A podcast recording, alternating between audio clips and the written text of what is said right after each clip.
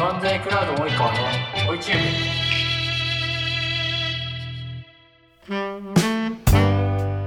その日本はそもそもいわゆるこうソーシングっていうのがそのベンチャーキャピタルであり CVC にまあ必要なはずなんですね。そのソーシングっていうのはその自分たちにフィットした会社を探すってことですね。あはいはい。はい、で M&A のチームが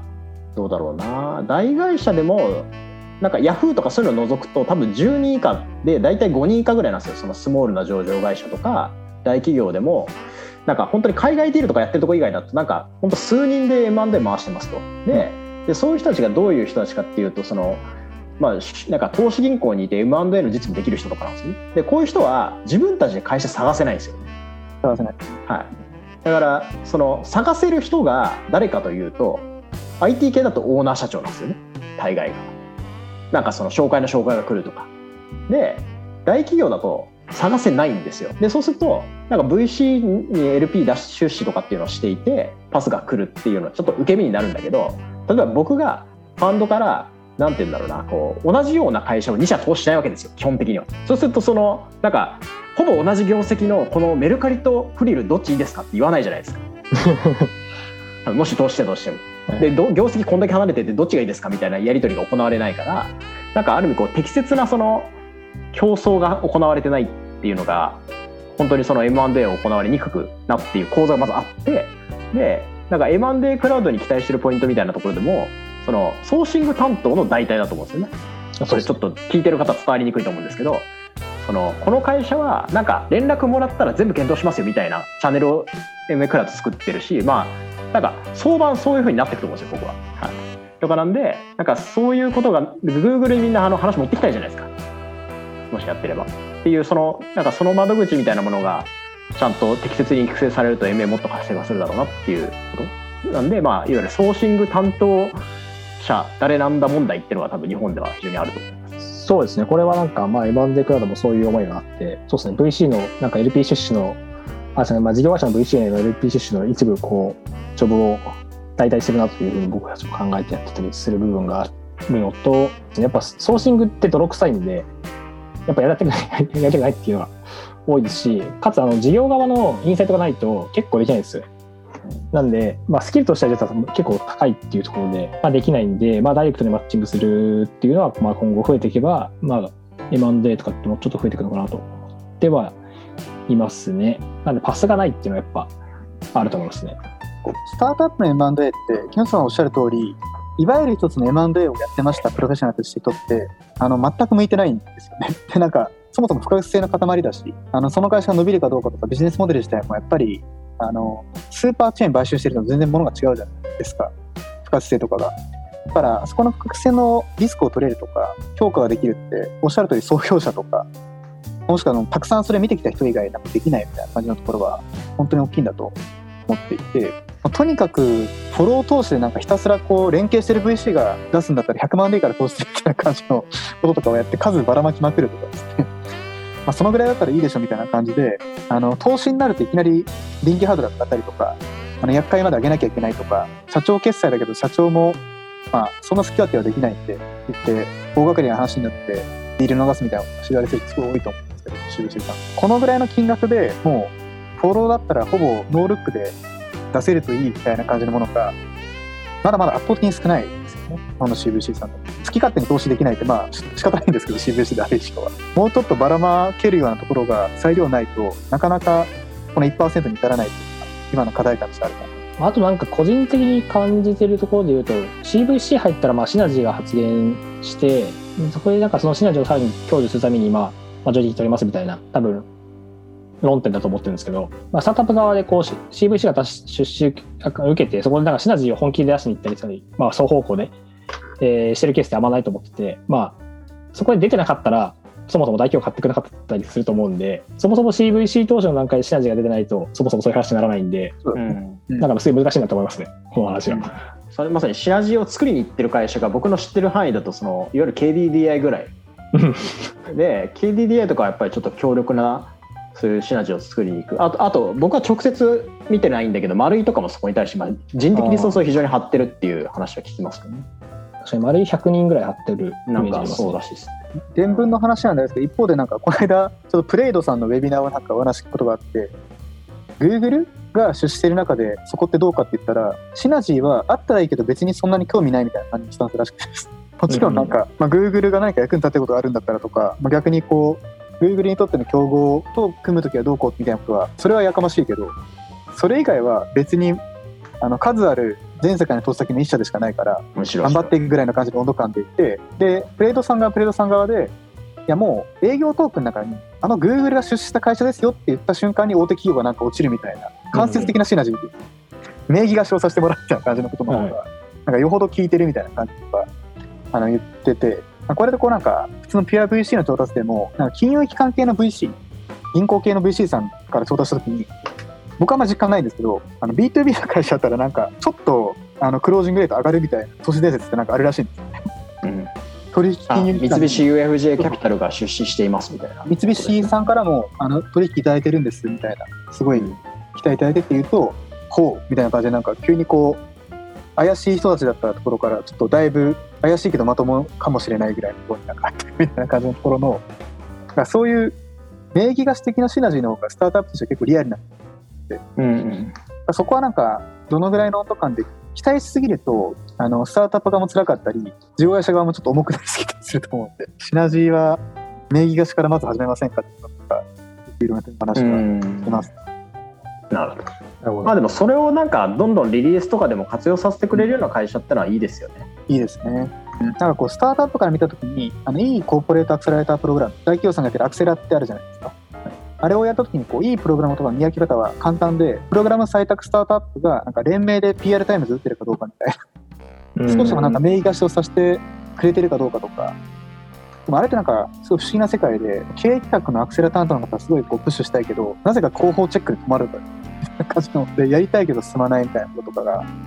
あれ壁は超えてるんでそういう会社であればもうスタートアップにはとりあえず業務提携の文脈でもなんかメリットはあるしそれ言えるだけでいろんなもの本当に進んだりしますからファイナンス一つとってもあじゃあって言ってなんか目が変わったりとかもあると思うのでまずは名義貸しからっていうのが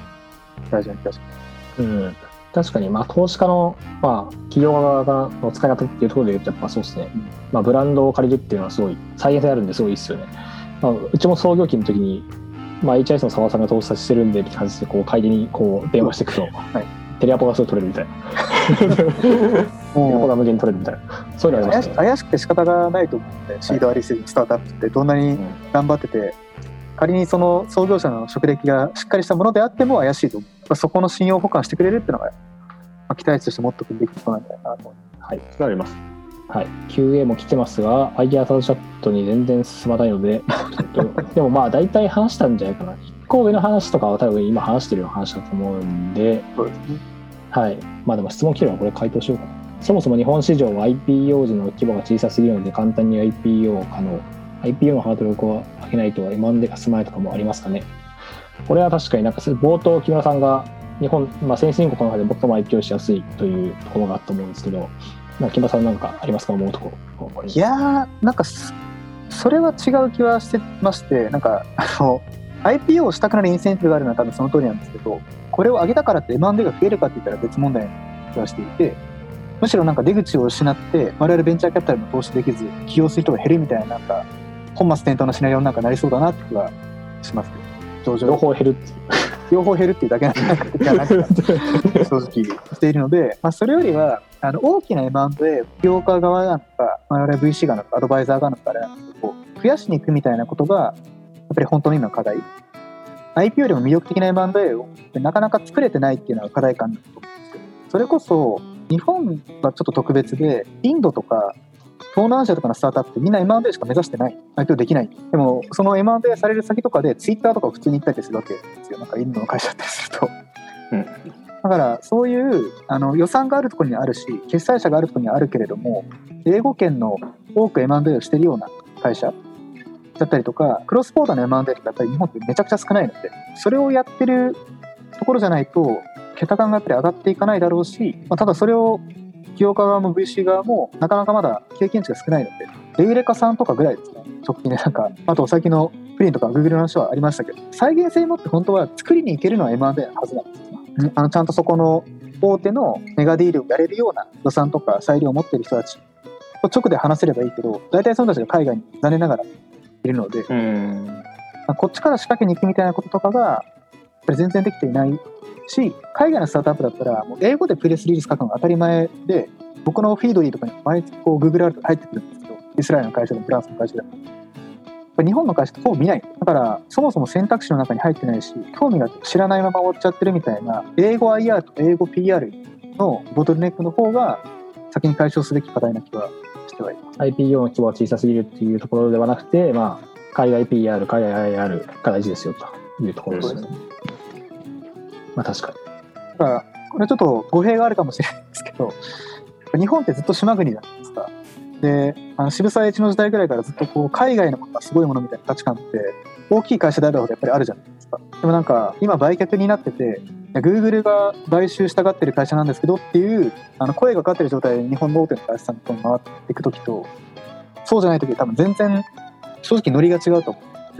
日本の事業会社の方々で、本当は予算はあるし、内部留保もスタートアップ投資即戦税制もあるから、やりたいと思ってても、腹決めする、背中を押してくれる材料がもっと欲しい。っていう意味でも、なんかその黒船をどんどん来航させるみたいなこととかは結構大事なことなんで。まあでも SARS が結構なんか海外 PE とか買いそうな感じがするんで、そうですね。まあなんかちょっとうん、その辺は変わりそうな感じがありますね。そうですね。はい。まあ、僕もなんかその、でっかい M&A が増えるとか、まあそのちっちゃい M&A が減るみたいなところで言うと、まあやっぱり、やっぱ島国なんでグローバル競争にさらされてないからだと思って思ってるんで、まあなんかそもそもでかい会社作らなきゃいけないみたいなところがあると思うんで、まあそうなっていくといいのかなとか思ってたりはします。東京プロ、これもまたマニアックな質問ですね。とても、東京プロマーケット、確かにどうやって上場するんだろう。東京プロマーケットの上場について、なんか今ありますダメじゃないけど、って感じですか。うんその積極的に目指すものかって言ったら、別にそういうイメージは。うん。そうですね。まあ、これはまさにだと思います。その流動性がないと言われてますよね。その株上場してもその後売買が行われてないから、うん。そこによる結構デメリットっていうかがあるって言われてて、まあそれもうそこかそこに尽きるような気もします。それはでもマザーズで時価総額50億100億くらい上場してる会社もないって話があるんで、同じ問題をはらんでるとは思うんですけど、なんかそんな感じですね。そうですね。東京プロからなんだかんだマザーズに行きたいとかそういう話があると思うんでって感じだと思ってて、まあ個人的にはどっちかっていうと、機関投資家とかそういうなんか大きいお金を動かす人たちとか、企画、機関投資家とかそういう人たちが、えー投資できるマーケットよりもなんかロビンフットとかわかんないですけど、株式型クラウドファンディングの方が可能性があるような感じがして、か勝手な感じが、勝手な感覚がありますね。あでもそれはあのまさにで、はいあの未上場の会社があのそのまんま株を売買できるようになるっていうのが、まあ、多分5年はかかんないと思うんでそうするともう別に上場してるようなもんだって話になるなるんでそれもその日本とアメリカのなんて言うんだろうなこう EXIT の年数との選択肢年数でその MA 以外やっぱり MA か、まあ、長いこと待って IPO するかみたいなことしかないのが変わってくるのはなんか重要な感じがしますね。そうですね。なんか資本市場はそんな風に変わっていくのかなと勝手に思います。テーマの下から一つ目二つ目をお聞きしたいです。じゃあ、なんかこれ締めっぽいやつなんだよな。ちょっと。下から二つ目ですかね。この状況を打破するために、日本の VC がどう果たせるのか。そうですね。まあ、M&A エグジットをじゃあ進めていくために、なんか VC は何ができるのかみたいな話だと思うんですけど、なんか木下さんありますか？まあ、僕自身が考えたことは2つぐらいあって、1つはあの僕、プレシードの段階で投資するときにあの IPO って基本言わないようにしてるんですね。で、まあ、投資のバリエーションがその高くないからっていうのもあるんですけど、そこは本当ニュートラルになって、いいから事業を作りましょうみたいな感じのことに集中してもらって、それは間違いない。スムーズにシリーズに行くタイミングで、まあ、そういう可能性がなくはないよと。で、なんか、起業家の方がその会社ずっとやっていきたいと、心から本当に思ってるのか、いや、1個仕上げたらどんどん次のチャレンジしたいかっていうこととかは、シリーズに入る前で聞くようにはしてまして、なんかそういうフェーズで投資してる VC が増えたりとか、まあ、どっちでもリターン出るので、ある程度は。あの、めちゃくちゃじゃなかった。そこはなんか起業家の人になんかボール委ねるみたいなこととかを、あのシード VC が積極的にやっていくってことは、多分大事なことかなってます。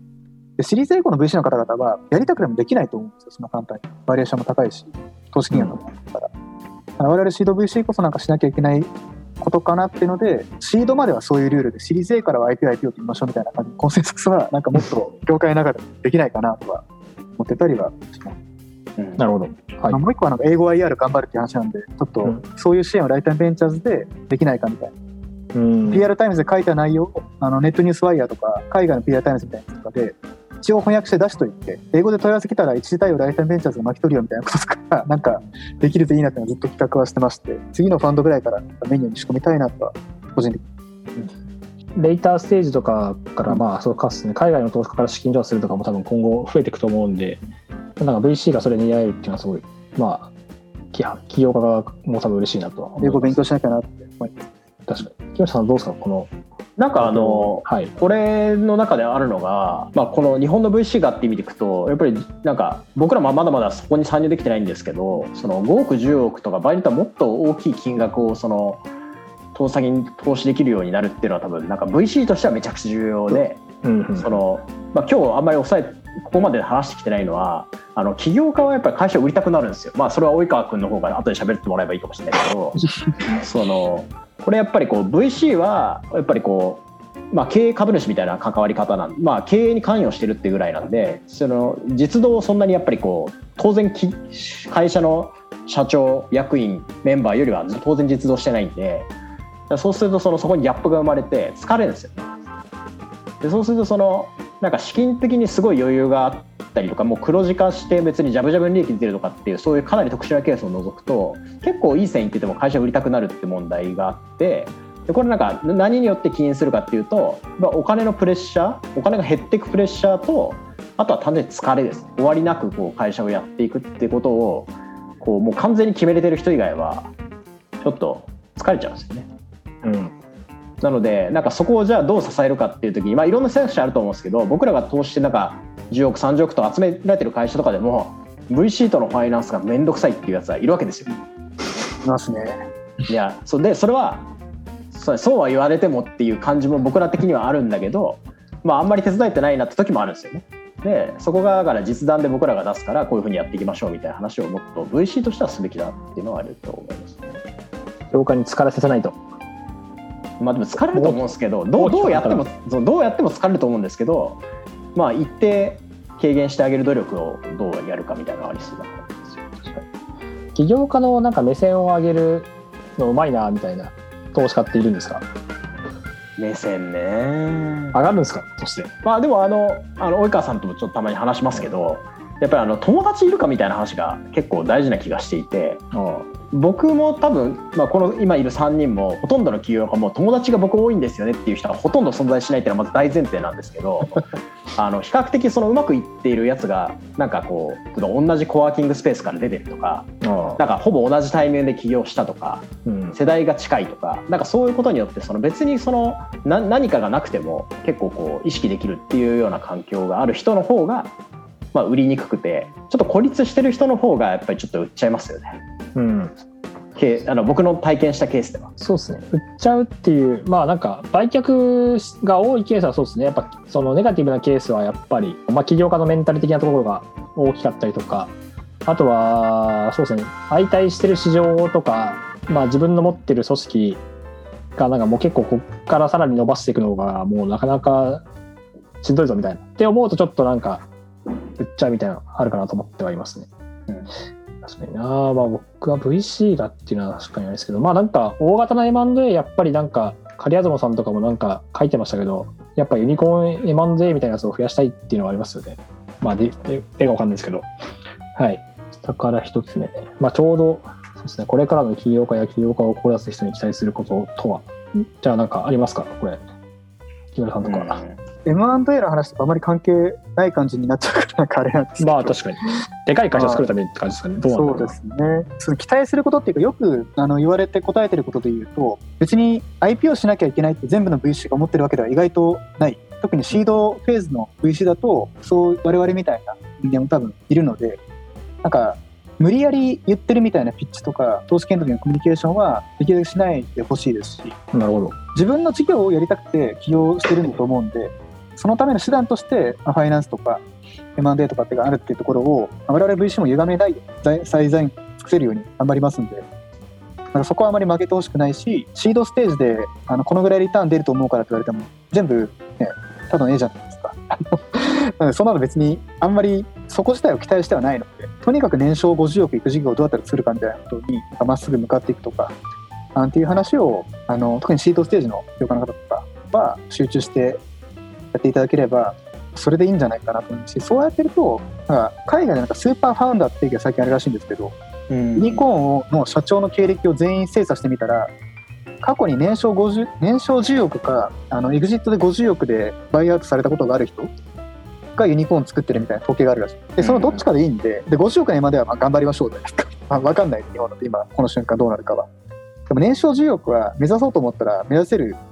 ものだと思うのでまっすぐにビジネスに集中するっていうことをしていただきたいしそれをサポートできる VC でありたいなと。まあ、そのね、後でもう一回、木村さんから出資受けてくれたら最高ですもんね。そうですね。ファンドに出資してくれたりもすごいあの大歓迎でして、あの僕あの出資はなんかタイミング的にできなかった業界の方に他の VC さんとかご紹介して、ファイナンス決まったりするときに、なんかこうすごいお礼言ってくださって、まあ、ありがたいんですけど、あのどうやって恩返ししたらいいですかって言われて、いや成功してファンドに出資してくださいって毎回言ってまして、うん、いいっすそれで全然皆さんが成功してくれることがやっぱりお互いハッピーだから、そのためにできることとか考えたいなってには思うんで、まっすぐ年商10億作ってくださいって感じです。ありがとうございます。じゃあ、木村さんどうどうですか？あと最近僕が言っているのは資金調達とか M&A とかも結構大変なんですけど結構まずメルカリとかベースみたいないわゆるスタートアップっぽいスタートアップの IPO が増えたんですね。うんででなんかこの辺の経営者のポイントはなんかそのプロダクト作りをなんかやって上場しているってことまあ MA してるでもいいんですけどっていうのがあるんででなんかちょっとやっぱりこう5年前までの経営者っていうのはそのなんかビジネスを作って上場とか MA しているっていうのがあってなんかそのプロダクト作りやっぱりもっともっとやんないといけないなっていうふうに思うようになってますね。そのこれ投資してる会社とか投資、えっと、企業前の人とかそのプロダクト作りってなんか別に無限にお金かけれる部分があるっていうかアート的な部分もちょっとあるちょっとで結構あると思うからなんかそこをでもものすごい大事にしているっていうのをなんか言い続けないとその VC とか例えば MS する場合とかでもなんかやれないんですよね。だからそこをなんかそのなんか粘り強く言い続ける人に、まあ、僕らも応援したいしそういう人がもっと増えるといいなっていうことと今回のテーマの MA でいくと MA 側も、まあ、そういうのを大事にしてる概念を評価する人も多分増えますよ5年ぐらい経ってから、んだから全関係者がそういうふうになっていくと良さそうだなって思ったりを最近はよくしてます。プロダクト愛ある人って、まあ、売った後もちゃんとこうしっかりやめなやめなかったりというか変なやり方とかしなかったりするんで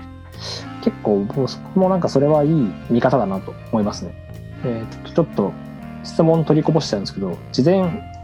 参加アンケートで1個来たやつを取り上げます。そうですね、まあ、赤字スタートアップの M&A 事例はありますが、またその時その場合の M&A 時のバリエーションをどう判定するんですかっていうちょっとテクニカルな話が来てるんで、ちょっと簡単に説明してって感じなんですけど、赤字スタートアップの M&A 事例は、これはうちがってことなんですかね。うちはあります。トヨさんとか木村さんのところもそうありますよね。赤字のところは、まあ、黒字が見えているとかうん、で MA はありますね。であとはまあでもそうですね。せうん、この1期せいぜい2期ぐらいで黒字化少なくとも単月黒字にしますっていう計画とかで MA 合意して実行とかは全然あります。でその時のバリエーションはどうなってるかっていうところで言うと、まあ、僕から話すと、まあ、ネガネガティブなケースは、まあ、基本は、まあ、なんだろうもうコストアプローチというかボカ順とかボカ順資産とかスタートアップの場合だと累計調達額とかまあなんかそういう感じで比較的こう、まあ、コストアプローチというか、まあ、外注とか今今これを仮に作ったら、えっと、どれぐらいのバリューだったっけみたいな感じで算定するケースがまあほとんどで、まあ、ポジティブなケースとかは、まあ、まあ赤字でも、まあ、先ほど皆さんがおっしゃってたようにエコノミクスが見えてますみたいな観点で言うと全然まあ生存可能だったりするんで起業家側の言い値である程度いけるケースとか、まあ、DCF でいけるケースとか、まあ、IPO できるぐらいの規模感で赤字でって場合はまあ上場時のバリエーションと同じようなマルチプルで算定して出すみたいなのはあるかなという感じでしょうか。はい。あと5分ぐらいですけど、まあ一旦こんな感じでいいのかなとは思っているんで、なんか最後に PR したいこととか、一言言っておきたいことがあれば、ぜひ、木村さんからどうぞ。あはい、PR は、まあ、今日お話したような話だったりとかは有言実行でまあ、ライタンベンチャー自身も EXIT の選択肢とかこう事業に集中する業界の方の代わりでなんかできるように、えーどんどん進化していきたいと思ってるしで本当に心の底からですね M&A がまあ増えていっても欲しいし起業家の方って本当になんかあのいいことがたくさんある道だとも思うんですね僕の中ではみそかっていう会社がインキュベートファンドの投資先でありまして、弥生会計の弥生さんにバイアウトされてですね。あのいわゆるキーマンクローズって言われてる期間も今創業者の皆さん終わってでもう一回起業してらっしゃるみたいな感じになってる。んですねその創業メンバーの方だったりとか。もちろん多分いろいろ大変なことはあったと思うんですけど細かく言えることも言えないことも。でもそうしてすごいみそかの豊洲さん自身が、まあ、今でも起業家として現役でやってらっしゃるということだったりとかあと彼自身がやっぱり名古屋の会社だったのでみそか自体が。名古屋の中でこうエンジェル投資をしていってみんな豊洲さんを見てるから連想に今いますみたいな感じで来たって愛心世紀にいますってところが今起業し始めてて名古屋とかだと。うーん。波及効果もあってなんかいい話だなと思うんですよね。ああいうこうでも多分プロスさんとかいなかったら一歩が踏み出せなかった今起業してる人もたくさんいたと思うし結構いいもんだねバーでなんかそういうのを見て改めて VC 生活にこれ入って思っているのでどんどん皆さんも事業成長を最優先。にでもその後に EXIT は本当こうこうなきゃいけないとかじゃなくて会社にとって自分にとってベストな道ってやつは必ずあると思って柔軟に考えていただきたいなと。思います。ありがとうございます。じゃあ木野さんちょっとうんまあ最後、まあ、僕はさっきと変わんないですけどやっぱりなんかいいプロダクト作りをしているがあのちょっと会社売りたくなったんだけどどうしていきませんかって相談あったら来てほしいですね。全然そういうのも体験は設立時以外じゃなくてプロダクトローンチした後のまあなんか伸び悩んでいるが社長めちゃくちゃいいと。いいっていうのはそのなんか折れめ社長とかチームが全く折れてないっていうかいうところなんかに投資させてもらう機会があっていやこれはめちゃくちゃまだシードだなというのを思って僕ら投資させてもらってて別に MA したいわけじゃないですがあのその会社に関しては。なんかそういうのとかもそのまあいろいろあると思うんですよね。そのこういう話があってそれしかなかったとかそれが会社とかメンバーを守るためだったって話の場合もあるんででもまあなんかちょっと話してみようかなって思ったら僕の方に来てもらうなりあとは M&A クラウドでそういうのもなんか選択肢があるのかなっていうのをこういろいろまあそうですね言ってみる聞いてみるっていうのもいいと思うんですよ。そんな感じですね。そうなんですね。はい、はい。まあ、僕も、まあ、M&A は結構起業家のキャリア診断だなと思ってる部分があるんで IPO も M&A も結構起業家がどどういうふうに起業家人生を歩みたいかなっていうことに、まあ、尽きると思ってるんで、まあ、その辺の観点でフラットに話せればなと思ってます。はい。じゃあちょっと今日は結構真面目にいい話ができたなと思ってるんでまあなんかあれば吉田さんとか、まあ、俺とか木村さんに連絡ください。はい。今日はありがとうございました。どうもです。ありがとうございました。